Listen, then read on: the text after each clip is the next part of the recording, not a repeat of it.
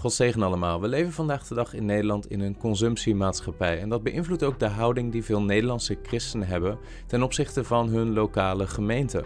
Ga jij naar de gemeente om te consumeren of om te dienen? Dat is de vraag waar ik vandaag bij stil wil staan.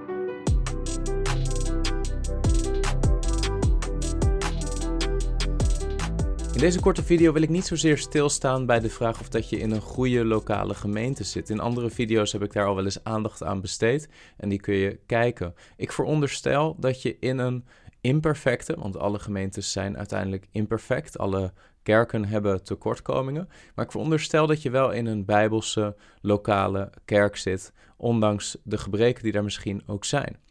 Desondanks zie je dat ehm, wij ook als christenen in Nederland beïnvloed worden door het consumptiedenken. als we in de samenleving honger hebben, dan bestellen we eten bij thuisbezorgd en wordt dat binnen een half uur bezorgd meestal.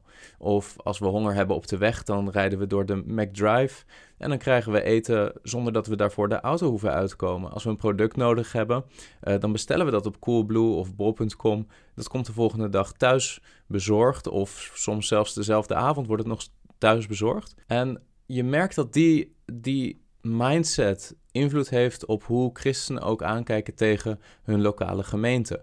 Maar ik wil vandaag een tekst aan je voorleggen en die vinden we in Hebreeën hoofdstuk 10, vers 24 en 25. De auteur van de Hebreeënbrief zegt dit: Laten we op elkaar letten door elkaar aan te vuren tot liefde en goede werken. Laten we de onderlinge bijeenkomst niet nalaten, zoals het bij sommigen de gewoonte is, maar elkaar aansporen. En dat zoveel te meer als u de grote dag ziet naderen. De Hebreeën, de Joodse christenen uit deze lokale gemeenschap, worden aangespoord om hun samenkomsten niet na te laten. Kennelijk was er een behoorlijke uh, verleiding of een druk die op hen stond, die ervoor zorgde dat ze overwogen om niet naar de samenkomsten te komen. Nu, in de context van de Hebreeënbrief was het duidelijk dat er ook een behoorlijke druk was, ook van buiten. Er was vervolging. En onderdeel zijn van een lokale christelijke gemeenschap betekende in het Romeinse Rijk op dat moment dat er een risico was op vervolging. Dus zij hadden een extra reden om hun samenkomsten na te laten, om daar niet naartoe te gaan, om niet geassocieerd te worden met christenen, om daarmee vervolging te vermijden. Tegelijkertijd is dit gebod ook voor ons vandaag de dag van toepassing als christenen. De Heilige Geest veronderstelt dat we samenkomen met andere gelovigen op een regelmatige basis. En dat er ook misschien verleiding kan zijn om daar niet aan deel te nemen, om daar niet naartoe te gaan. Er staat hier ook: laten we de onderlinge bijeenkomst niet nalaten, zoals het bij sommigen de gewoonte is. Voor sommigen is dit zelfs een gewoonte destijds in de Hebreeëngemeenschap, maar ook vandaag de dag. Er zijn ook in Nederland veel christenen die um, wellicht veel naar preken luisteren op internet, uh, die wellicht met hun eigen gezin nog een bepaalde gezamenlijke geloofsbeleving hebben. Maar er is ook veel individualisme onder christenen in Nederland. Veel christenen zijn gewoon bezig met hun, met hun eigen geestelijk voedsel verkrijgen, maar niet zozeer met het onderdeel zijn van een lokale geloofsgemeenschap. En nogmaals, uh, ik krijg behoorlijk veel e-mails, ook van mensen uh, die naar mijn video's luisteren, die het echt moeilijk hebben om een goede lokale gemeente te vinden. Daar wil ik niets aan afdoen. Als dat jou, jouw probleem is en je bent zoekende, uh, dan bid ik dat je snel een lokale gemeente vindt. Maar dat neemt niet weg dat het wel bijbels is en Gods standaard is dat een christen onderdeel is van een lokaal lichaam van gelovigen. Um, de Hebreeën hadden een sterke verleiding om hun samenkomsten na te laten, maar ook christenen vandaag de dag in Nederland hebben die verleiding. Je hoort christenen vaak zeggen: Ik ging naar de kerk, maar ik kreeg er niet echt meer iets uit. Of ik werd niet echt meer bemoedigd in de diensten. Dus toen ging ik niet meer. Of uh, iemand heeft mij pijn gedaan. Iemand heeft mij gekwetst in de gemeente. En toen uh, besloot ik dat de gemeente mij meer schade deed dan goed deed.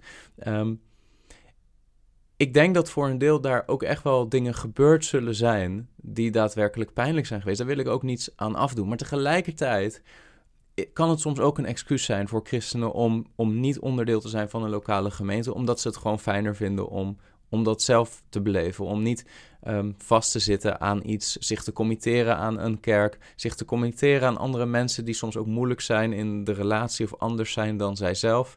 Um, nogmaals, er kunnen dingen gebeuren in een lokale gemeente en die gebeuren ook die, die kwetsend zijn, die pijn doen. Maar dat doet niets af aan de Bijbelse realiteit dat de Heilige Geest veronderstelt dat we onderdeel zijn van een lokale gemeente. Ehm, en dat er dus een verleiding kan zijn om dat niet te zijn. daarom schrijft de Heilige Geest: laten we de onderlinge bijeenkomst niet nalaten zoals bij sommigen de gewoonte is.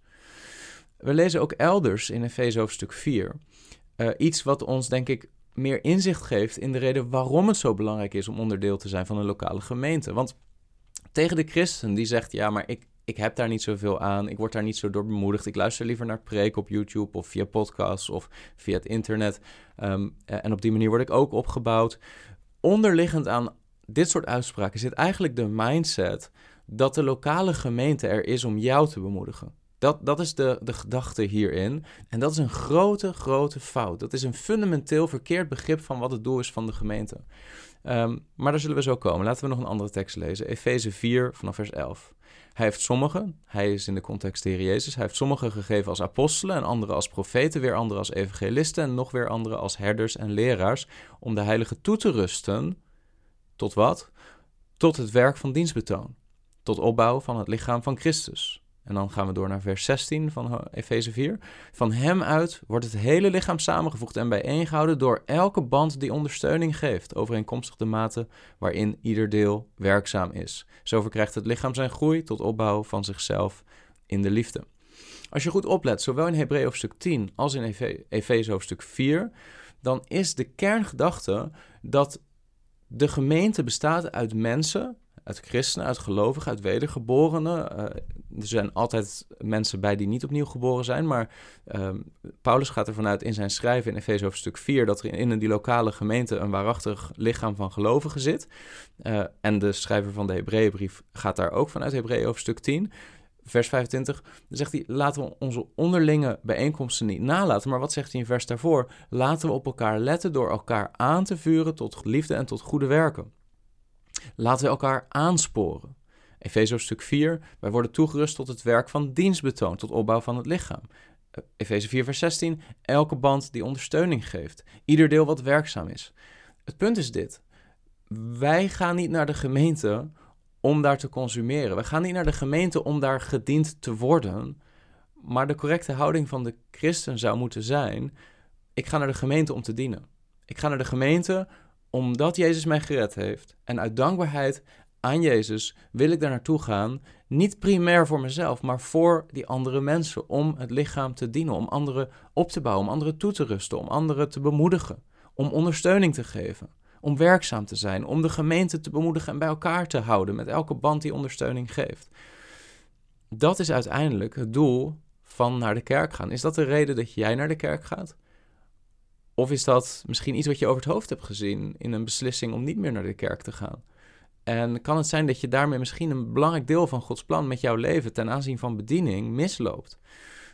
Misschien zeg je, Chris, maar ik heb helemaal geen gave om te prediken. Ik heb geen, geen gave om onderdeel te zijn van een soort muziek- of aanbiddingsteam in de kerk. Ik ben geen goede zanger, geen goede zangeres. Uh, de gemeente heeft mij niet nodig. Maar de gemeente heeft niet alleen maar predikanten nodig en muzikanten en zangers en zangeressen. De gemeente heeft heel veel meer nodig dan dat. Je kunt de lokale gemeente dienen door bijvoorbeeld te helpen in de voorbereiding van de zaal voor samenkomsten. Uh, te helpen in het begroeten van mensen en mensen helpen om uh, op een goede manier in de samenkomst binnen te komen. Helpen met schoonmaken van de zaal. Niet een populaire taak, maar wel een van de meest nobele taken. Om de minste te zijn en te dienen in een gemeenschap van christenen. Praten met mensen. Gewoon simpelweg het praten met mensen, misschien vooraf aan de dienst, na afloop van de dienst en hen bemoedigen, naar hen luisteren. Een luisterend oor bieden, dat is niet iets wat uh, een ouderling altijd kan bieden. Zeker niet in grote gemeenten. Uh, daar heeft de ouderling of de voorganger niet altijd de tijd uh, om met iedereen te praten en te horen hoe het gaat met iedereen. Maar juist daarom is het zo belangrijk dat, dat jij er bent om ook te luisteren naar, naar die persoon met wie jij wel praat na de dienst. Het helpen in de zorg voor ouderen, het helpen om ouderen ertoe in staat te stellen om naar de samenkomsten te kunnen komen. Het helpen in de zorg voor kinderen en misschien het onderwijs van kinderen in de lokale gemeenschap. Uh, het helpen met koffie, het helpen met thee, het, het, helpen met het maken van voedsel, zodat er na de diensten een stukje gemeenschap ook kan zijn met elkaar door samen maaltijd te houden, als dat iets is wat in jouw lokale gemeente gebeurt. Overigens iets wat, wat ik van harte aanbeveel. Ik denk dat het bijbels is, dat de liefdesmalen in het Nieuwe Testament onderdeel waren van het kerkelijk leven, van het gemeenteleven, maar dat even terzijde. Uh, wel trouwens om daar nog even iets aan toe te voegen, een hele goede manier om mensen te betrekken om te dienen door mee te helpen in de voorbereiding van maaltijden, eten of drinken. Uh, maar verder, wat ik had genoemd, het luisteren naar andere mensen, het bidden samen met andere mensen of voor andere mensen, het bezoeken van de zieken die niet naar de samenkomsten kunnen komen allemaal verschillende dingen. De, de lijst gaat door en door en door. Maar allemaal dingen die, die zo belangrijk zijn in een lokale familie van gelovigen, in een lokale gemeenschap van gelovigen, die compleet over het hoofd worden gezien. Wanneer een christen zegt: Ja, weet je, ik word eigenlijk niet meer zo bemoedigd door naar de kerk te gaan, dus ik ga niet meer. De mindset die hieronder zit is: de kerk is er voor mij. Terwijl wat het Nieuwe Testament laat zien is: je bent onderdeel van een lokale gemeenschap en jij bent geroepen om die gemeenschap te dienen. En door die gemeenschap te dienen, dien je uiteindelijk Jezus Christus zelf. Want Jezus heeft gezegd, Matthäus 10, vers 42, een heel bemoedigend vers. En wie één van deze kleinen slechts een beker koud water te drinken geeft, omdat hij een discipel is, voorwaar, ik zeg u, hij zal zijn loon beslist niet verliezen. Zie wat Jezus hier zegt.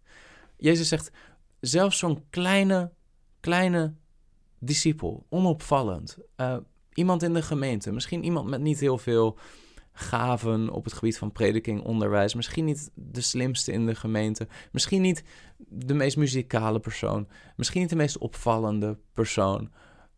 Maar als jij degene bent die er is voor die persoon, al is het maar simpelweg door die persoon een koude beker water te geven, dan zegt Jezus: Je zal je loon beslist niet verliezen.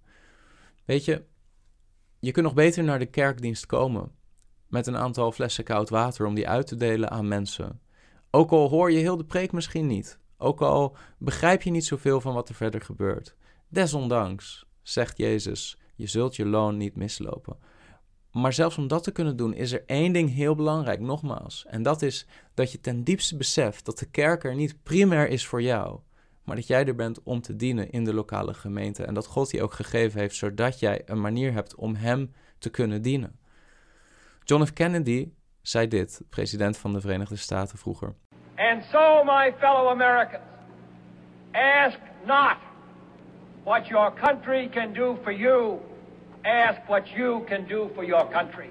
Ask not what your country can do for you, Ask what you can do for your country. En dat is een heel toepasselijke uitspraak. Vraag niet wat je land kan doen voor jou. Vraag wat jij kan doen voor je land. En hetzelfde geldt vandaag de dag. Vraag niet wat je kerk kan doen voor jou. Maar vraag wat jij kan doen voor jouw kerk. Ik ben ervan overtuigd dat als christenen tot een dieper besef zouden komen van deze bijbelse waarheid. Hè, dat ze niet zozeer zoeken om gediend te worden, maar om te dienen dat er zoveel meer kracht zou zijn in de lokale gemeente. Als iedereen komt met die houding, ik ga er naartoe om te dienen. En natuurlijk, en daar wil ik nogmaals, daar wil ik niet aan voorbij gaan. Het is moeilijk. Vandaag de dag in Nederland is het niet makkelijk om een goede lokale kerk te vinden. Zeker niet in bepaalde provincies en bepaalde delen van Nederland. En misschien ben je wel geroepen om met een aantal gelovigen die tegen datzelfde probleem aanlopen in jouw regio, om een kerk te planten, om een kerk te starten. Dat weet ik niet. Bid daarvoor. Maar ondanks deze uitdaging, als je in een kerk zit waar het evangelie wordt gepredikt op een bijbelse manier, dan zou ik zeggen: dien die lokale gemeente op elke manier die je ziet die mogelijk is, zodat uiteindelijk je daar zelf door opgebouwd zult worden.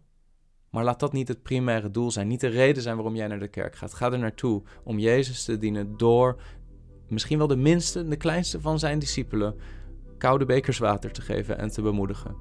Ik hoop dat deze boodschap jou helpt en aanspoort en bemoedigt om dat te doen. God zegen.